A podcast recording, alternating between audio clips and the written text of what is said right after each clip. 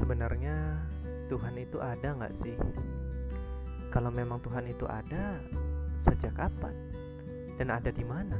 Apa perbedaan antara Tuhan dengan Allah? Kalau memang Tuhan itu ada, kenapa masih ada kejahatan? Kenapa hidup saya masih seperti ini? Kalau memang Tuhan itu ada, mampukah Dia untuk menciptakan Tuhan satu lagi, atau menciptakan batu yang sangat besar sampai Dia sendiri tidak bisa mengangkatnya? Kita semua pasti punya pertanyaan tentang ketuhanan maupun tentang keyakinan secara utuh. Kita mempertanyakan tentang Tuhan dan keyakinan baik secara filosofis maupun teologis. Di sini kita akan berbincang tentang teologi Islam, filsafat Islam dan juga tasawuf.